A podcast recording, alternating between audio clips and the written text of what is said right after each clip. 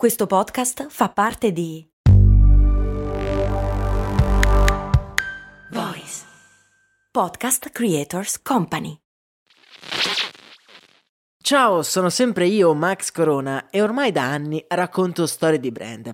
Devo dire che costruire un'azienda partendo solo da un'idea è proprio un'impresa, soprattutto se si ha una vita già avviata con un lavoro e con mille altre responsabilità. È difficile trovare il coraggio e l'energia per credere in quell'idea che però bussa sempre più spesso nella nostra mente e magari ci tiene svegli di notte. Per questo motivo, prima di cominciare il nostro viaggio nel tempo, vi voglio presentare lo Startup Builder un progetto di startup gigs che supporta anche questo ascolto, il cui scopo è proprio questo, evitare di avere rimorsi in futuro. È un incubatore online che in 12 settimane ti aiuta a capire se la tua idea può o meno avere un riscontro sul mercato e costruire tutti i documenti necessari per lanciare un'azienda e trovare finanziamenti da investitori. Insomma, riduce al minimo i costi e i rischi necessari. In 14 edizioni ha supportato oltre 2000 persone e li ha aiutati a raccogliere oltre oltre 9 milioni di euro di finanziamento. Scopri lo Startup Builder e prenota la prima chiamata gratuita per scoprire il potenziale della tua idea. Scopri tutto su www.startupbuilder.it.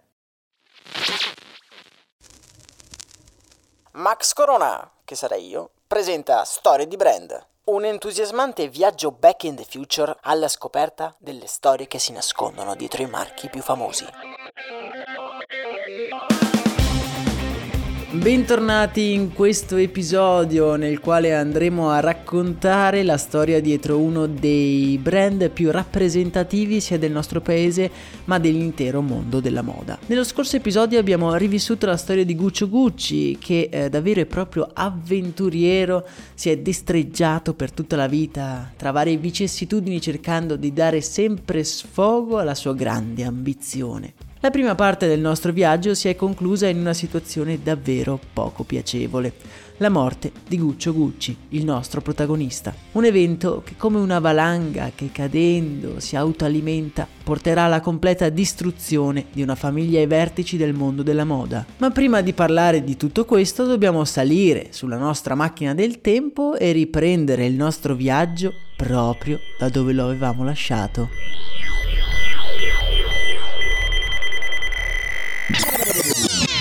Firenze, 1953. Le campane che sentite in sottofondo sono le campane che segnano la fine di una vita. Quello che Guccio lascia in eredità ai figli è qualcosa di molto più grande di un'umile pelletteria.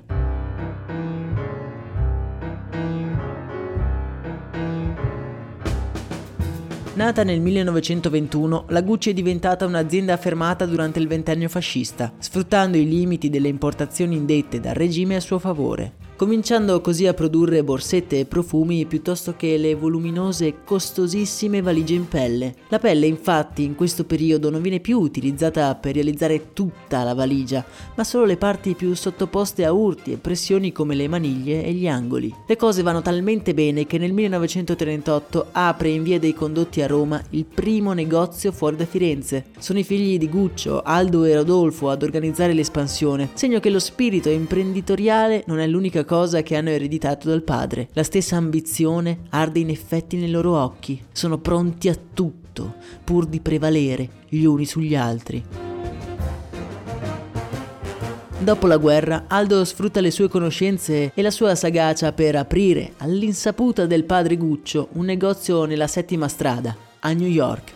Dovete capire che all'epoca il fatto di aprire un negozio in America sembra un azzardo davvero troppo grande per il brand che fino a qualche anno prima rischiava di venire chiuso per mancanza di fondi. Come sicuramente vi ricordate, Guccio si oppose strenuamente alla nuova apertura statunitense. Purtroppo però, dopo aver ricevuto la notizia del cosiddetto tradimento dei figli, il suo cuore non regge e si accascia a terra, esanime.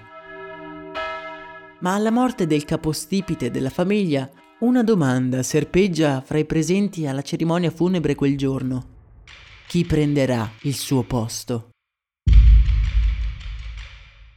Gucci, come detto, è il brand più cool del momento. Il fatto di aver trasformato le ingombranti valigie in accessori più piccoli ha aumentato la domanda di questi prodotti, che sono diventati popolari tra le altre sfere della società. Tra i prodotti più rappresentativi ci sono sicuramente la bamboo bag e i mocassini, oggetti sui quali campeggiano quelli che diventeranno i simboli distintivi di Gucci, ovvero i morsetti da cavallo e le fasce verdi e rosse, a richiamare il sottosella tipico dello stile cavallerizzo inglese. Con l'apertura del nuovo negozio, i fratelli Gucci mirano ad ampliare il successo del brand anche tra i personaggi famosi d'oltreoceano. E come sappiamo, tra New York e Los Angeles, tra politici e divi del cinema, c'è solo l'imbarazzo della scelta. Sebbene il fatto di indebitarsi per riuscire ad aprire un negozio a New York fosse un vero e proprio azzardo, Aldo, Rodolfo e Vasco ci hanno visto giusto. La qualità dei prodotti Gucci è innegabile e le divinità del grande schermo non resistono molto al fascino della griffa italiana, da Jackie Kennedy a Sofia Loren passando per Frank Sinatra fino a Grace di Monaco. I prodotti Gucci cominciano ad invadere le case dei ricchi e dei facoltosi. In poco tempo Gucci diventa il punto di riferimento della moda italiana in America. Dopo la morte del padre, i fratelli hanno diviso tra loro le quote dell'azienda e gli incarichi sono così divisi. Aldo, che è quello più intraprendente, gestisce l'espansione del brand, Rodolfo il negozio a Milano e Vasco la fase produttiva a Firenze. Come detto, questi che stiamo vivendo sono dei momenti di tregua, una tranquillità che preannuncia una tempesta senza precedenti. Ai fini di definire bene quali siano gli aspetti che porteranno allo sfascio della famiglia, è doveroso però fare un microscopico passo indietro nella vita di uno di questi tre fratelli, Rodolfo. Rodolfo, nato nel 1912, è da sempre considerato il bello di famiglia. Capelli ondulati, baffetto spavaldo e sguardo da divo lo fanno diventare lo scapolo più desiderato della città. Negli anni 20 si diletta anche a posare per qualche servizio fotografico, lavori grazie ai quali viene notato da un regista famoso che gli propone un ruolo da protagonista in uno dei suoi prossimi film. Rodolfo si sente lusingato e coccolato dalle attenzioni del mondo del cinema e non vedendo per lui un futuro come imprenditore, accetta, scegliendo come nome d'arte quello di Maurizio D'Ancona. Da quel momento diventa discretamente famoso e negli anni successivi fa anche una carriera attoriale di tutto rispetto. Dopo la guerra sposa una sua collega attrice, che gli dà alla luce il suo unico figlio, Maurizio, chiamato così in omaggio al suo personaggio immaginario che gli aveva portato così tanta fortuna. Ovviamente questa carriera è vista dai due fratelli Aldo e Vasco come una vera e propria perdita di tempo, come uno sfizio diciamo. L'unica cosa importante è l'azienda di famiglia, la Gucci. Nel dopoguerra Rodolfo termina ufficialmente la sua carriera d'attore, rientrando in azienda e ottenendo alla morte del padre un terzo delle quote. Come è facile intuire, i fratelli vedono l'obbligo di spartire le quote i guadagni con uno che per decenni si è divertito a fare l'attore come un affronto personale. Interessante, per così dire, è notare come non si preoccupino minimamente del fatto che c'è in effetti un altro membro della famiglia loro pari che è stata esclusa totalmente dal testamento. Grimalda, la sorella maggiore che aveva aiutato Guccio nel momento del bisogno, non ha ottenuto neanche l'1% delle quote, niente di niente. E dopo il funerale comincerà una lenta e inutile lotta contro la sua stessa famiglia per avere quello che a suo parere gli spetta di diritto. Come succede spesso anche nelle casate più importanti, le sfarzose facciate nascondono all'interno delle crepe ben visibili. I muri di casa Gucci stanno cominciando inesorabilmente a sgretolarsi. Negli anni successivi alla morte di Guccio, il clima di risentimento è palpabile, ma c'è ancora una cosa a mettere tutti d'accordo. Il business.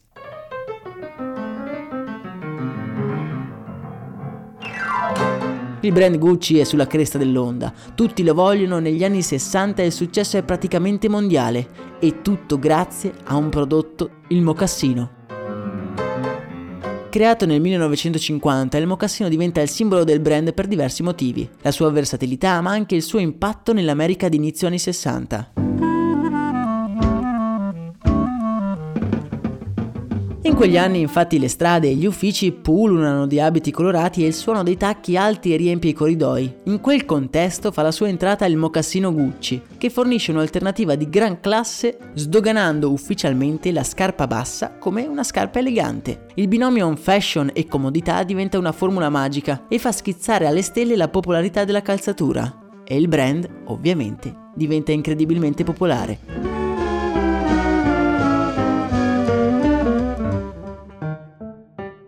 Nel quartiere generale della Gucci, a Firenze, però gli animi sono piuttosto tesi. Rodolfo, Aldo e Vasco si trovano nella stessa stanza. Ognuno sta guardando dalla parte opposta rispetto agli altri due e tra di loro è come se ci fosse un muro invalicabile. L'ambizione tramandatagli dal padre si è cementificata in anni di screzi e invidie mai sanate. I litigi sono all'ordine del giorno e malgrado il successo del brand, l'equilibrio tra i vertici dell'azienda è minacciato su più fronti. Aldo, che più di tutti cerca di ripercorrere le orme del padre, ha una sola preoccupazione. Il brand. Il brand.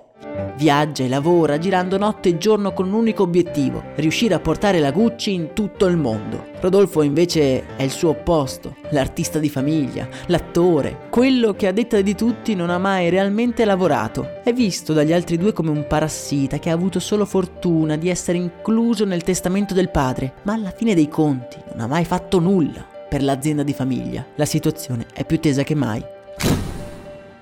Il successo del brand illumina i sorrisi dei familiari che cordiali si stringono la mano nelle apparizioni pubbliche, ma che dietro la schiena nascondono un pugnale, pronti a tradire il sangue del loro stesso sangue.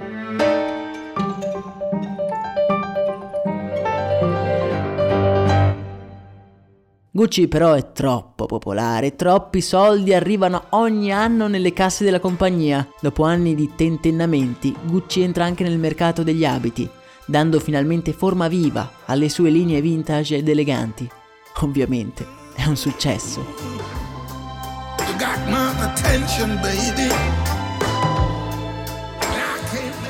Il brand sembra davvero inarrestabile finché, come spesso accade nei nostri viaggi, la storia si ripete, capovolgendo per sempre il possibile futuro. Vasco, figlio di Guccio e fratello di Aldo e Rodolfo, muore nel 1974 a causa di un cancro. Senza figli e senza aver lasciato testamento, le sue quote vanno alla moglie e ai suoi due amati sì, per così dire, fratelli, i quali si prodigano velocemente di comprare le quote dalla vedova per avere il controllo sulla compagnia. La situazione è quindi così divisa. Da una parte Aldo con i suoi tre figli, ai quali ha dato ciascuno il 10% delle sue quote, e dall'altra Rodolfo, l'attore, che ha il 50% della compagnia e nessuna intenzione di condividere le sue quote con il suo unico figlio, Maurizio. Se doveste fare fatica a seguire tutti i legami di parentela, nel canale Telegram che trovate in descrizione vi ho messo l'albero genealogico della famiglia Gucci. Già, amici miei, perché in questa intricata vicenda familiare i figli dei due fratelli Aldo e Rodolfo giocheranno un ruolo importante in questa storia. Ah, i figli. Uno li mette al mondo e poi... Se avete seguito fino a qui la nostra storia avrete sicuramente notato che il legame tra padri e figli non è del tutto, come dire, idilliaco. Guccio, il vecchio, negò da giovane il suo aiuto al padre prima di tradire la fiducia della sua unica figlia, per poi essere tradito dall'ambizione dei suoi stessi figli maschi. Alla luce di questo, quale pensate sia la relazione tra i figli di Aldo e Rodolfo con i loro padri? Come facile immaginare, la terza generazione di Gucci nel mondo del business vive una vita piena di contraddizioni instaurando con i propri padri un rapporto estremamente conflittuale. Sono talmente in conflitto che Paolo, figlio di Aldo, quello stacanovista, fonda un'altra boutique per conto suo, chiamandola manco farla apposta Gucci. Un leggero conflitto di interessi, ma non finisce qui, denuncia il suo stesso padre per evasione fiscale, il quale verrà condannato qualche anno dopo ad un anno di carcere e a pagare 7 milioni di dollari. Maurizio invece, alla morte del padre Rodolfo, l'attore, eredita il 50% della proprietà di Gucci, diventandone così l'azionista di maggioranza, il 50%. Praticamente dall'oggi al domani Maurizio passa dall'essere il piccoletto di famiglia a essere la persona più influente in azienda. mentre si aggira tra gli uffici che lo hanno visto crescere, non può fare a meno di sentire un forte sentimento di sfida e di oppressione. I suoi cugini gli stanno con il fiato sul collo. È vero, lui è l'azionista di maggioranza, ma voleva di più, voleva tutto. Vuole dimostrare di essere all'altezza. Quella che invade le vene di Maurizio è una smania di potere senza precedenti e guardandosi allo specchio giura solennemente che non sarebbe mai più sceso a patti con nessuno, avrebbe ricomprato tutte le quote dei cugini e allora avrebbe avuto tutto, tutto per sé. Quello che voglio è essere quello che mio padre non mi ha mai permesso di essere, un vincente. Maurizio Gucci però non ha i soldi per comprare le quote dei cugini e quindi chiede aiuto ad un fondo privato di investimento con sede in Bahrain, la Invest Corp, che forte di aver rilanciato il brand Tiffany decide di puntare anche su Gucci, che in quel periodo sta risentendo non poco dei disagi manageriali. Maurizio col tempo ottiene quello che vuole, con l'aiuto della Invest Corp diventa l'azionista di maggioranza e anche l'unico Gucci in famiglia. È il 7 maggio 1983, quando insieme alla moglie Patrizia entra nella sede degli uffici Gucci come l'azionista di maggioranza.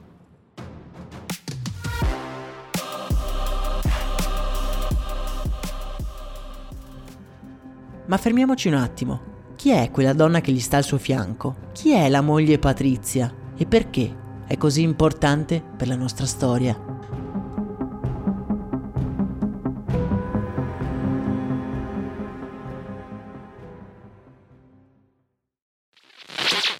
Ciao, sono Max Corona e prima di dedicare tutta la mia vita a raccontare le storie di tre marchi più famosi, volevo avere un fast food. Un fast food di zuppe per la precisione. Sì, sì, hai capito bene, un posto proprio come un vero e proprio fast food di hamburger, ma al posto dei panini vellutate e minestre. Avevo trovato anche un nome, So Up. Purtroppo non ho mai dato una vera occasione a questa idea. All'epoca lavoravo, dovevo pagare l'affitto, sapete, lasciare tutto per lanciare una startup mi sembrava un rischio troppo grande. Ed è un vero peccato che all'epoca non ci fosse un progetto come lo Startup Builder di Startup Gigs, che supporta anche questo ascolto. È un percorso pratico, concreto e flessibile che ti dà tutti gli strumenti per poter credere nella tua idea aumentando così la probabilità di successo e che in 14 edizioni ha già incubato oltre 1000 progetti, supportato oltre 2000 persone e aiutato loro a raccogliere oltre 9 milioni di euro di finanziamento. Non è necessario lasciare il proprio lavoro e fare un salto nel vuoto per dar voce a quell'idea che ti tiene sveglio la notte. Se hai un'idea che vuoi finalmente realizzare, questo è il momento. Le candidature sono aperte. Prenota subito la prima chiamata di approfondimento gratuita. Trovi tutte le informazioni su www.startup appbuilder.it.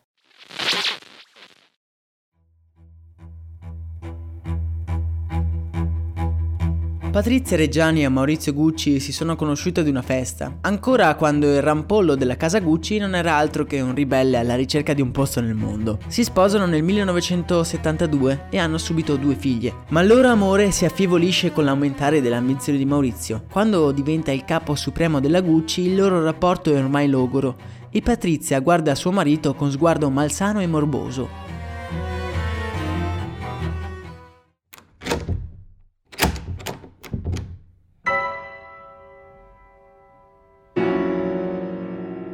È notte, siamo in un grande salone nel centro di Milano. Maurizio è appena rientrato a casa e trova ad aspettarlo in cima alle scale una Patrizia con i capelli tutti arruffati e il mascara colato sulle guance.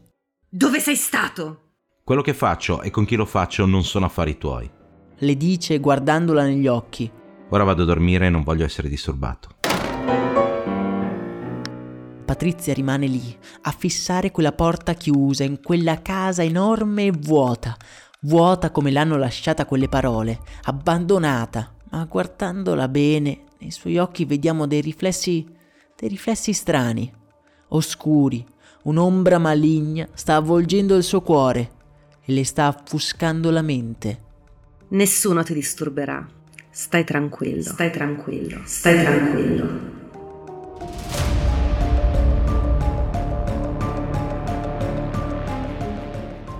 Quella sera Patrizia andrà a letto da sola e per la prima volta un terribile pensiero invaderà i suoi sogni, un pensiero di vendetta, al quale piano piano Patrizia non potrà più resistere.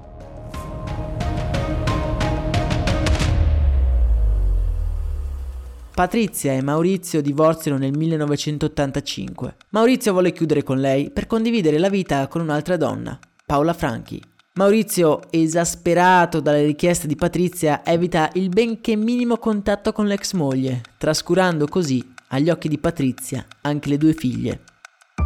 È un affronto troppo grande, quella che un tempo era stata Lady Gucci non può accettare che quello che ora è l'uomo più importante dell'azienda, ricco e potente, non voglia vedere più né lei né le sue figlie. Nel 1993 Maurizio vende anche le sue di quote alla Invest Corp, un evento epocale per l'azienda che sancisce la fine della famiglia Gucci nel mondo del brand fondato proprio da Guccio Gucci. L'evento è così interessante per i media che monopolizza i giornali e i telegiornali ed è proprio uno di quei telegiornali che sta guardando Patrizia, una sera sola nel suo enorme appartamento vuoto. Lentamente, alla vista dell'ex marito, con la nuova compagna sotto braccio, senza battere ciglio e con la calma più irreale, si porta una sigaretta alla bocca e l'accende. Tira una boccata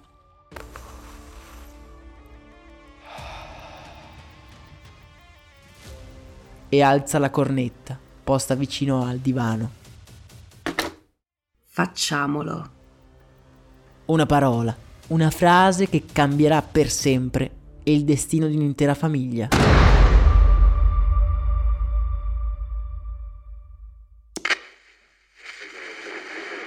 Maurizio Gucci viene trovato morto il 27 marzo 1995 davanti alla portineria degli uffici della sua nuova azienda, ucciso da un sicario. L'omicidio è coperto da tutti i media internazionali, chi ipotizza una rivalsa dei cugini o chi un losco investitore tradito dall'industriale. Nel mentre che le suggestioni dei presunti colpevoli sono sulla bocca di tutti, in un grande appartamento di Milano, nel grande salone, una donna da sola si sta aprendo una bottiglia di champagne e la versa in un bicchiere bevendo avidamente.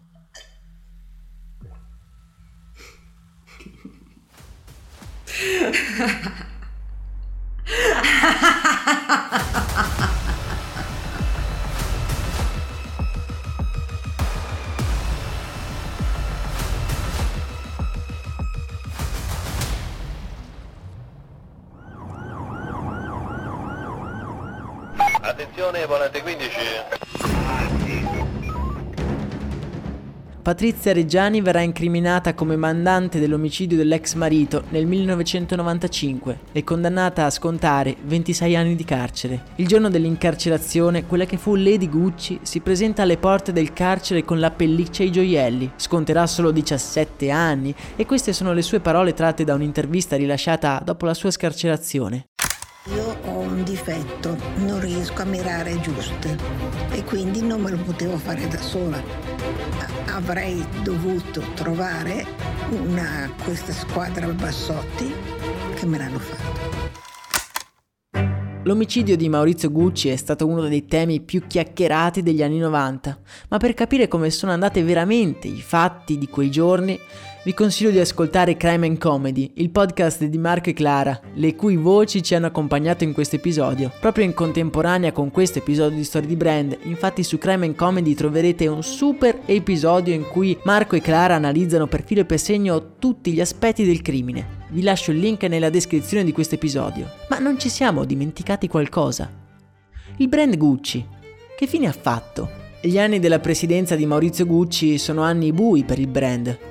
Maurizio è un manager piuttosto discutibile, fa scelte di business azzardate per risollevare le sorti del brand, come investire in un veliero per la Coppa America o tagliare dall'oggi al domani una grossa fetta di prodotti di scarsa qualità che però garantivano alti guadagni. Il risultato è che con la sua gestione Gucci si sporge pericolosamente sull'orlo del baratro, arrivando addirittura a perdere 30 milioni di dollari all'anno. Dopo aver lasciato la compagnia, la direzione dell'azienda passa nelle mani di Domenico De Sole, che si occupa della parte amministrativa e manageriale, e a Don Mello, che si occupa della direzione creativa prima di passare il testimone allo stilista Tom Ford. Sotto la guida di Tom Ford, Gucci trasforma il proprio stile, diventando più glamour e audace, acquisendo una notevole vena erotica in tutte le sue collezioni.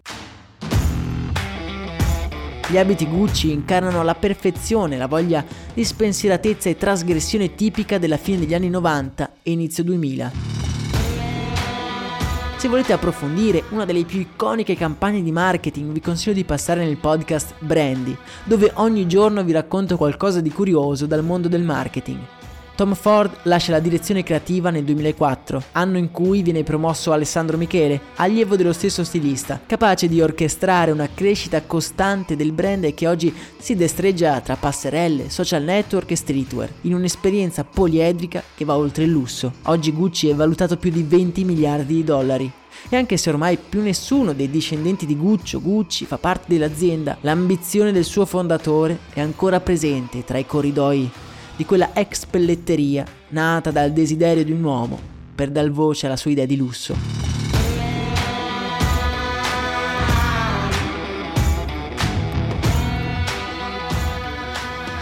Siamo arrivati alla fine di questo viaggio. Io devo ringraziare caldamente Clara e Marco che ci hanno accompagnato in questo viaggio prestandoci le loro voci e vi ricordo che se volete approfondire l'omicidio Gucci trovate il link del podcast Crime and Comedy nella descrizione di questo episodio. Spero che questo viaggio attraverso la storia di una famiglia tanto geniale quanto dominata dalla ribellione vi abbia incuriosito e interessato. A me non resta che ringraziarvi per avermi accompagnato, ricordarvi di seguire Storie di Brand in tutti i canali per non perdere tutte le altre curiosità che trattiamo. Vi ringrazio davvero di cuore per tutto il supporto che mostrate per questo progetto, significa davvero molto per me. Prima di diventare sentimentale, vi do appuntamento al prossimo episodio.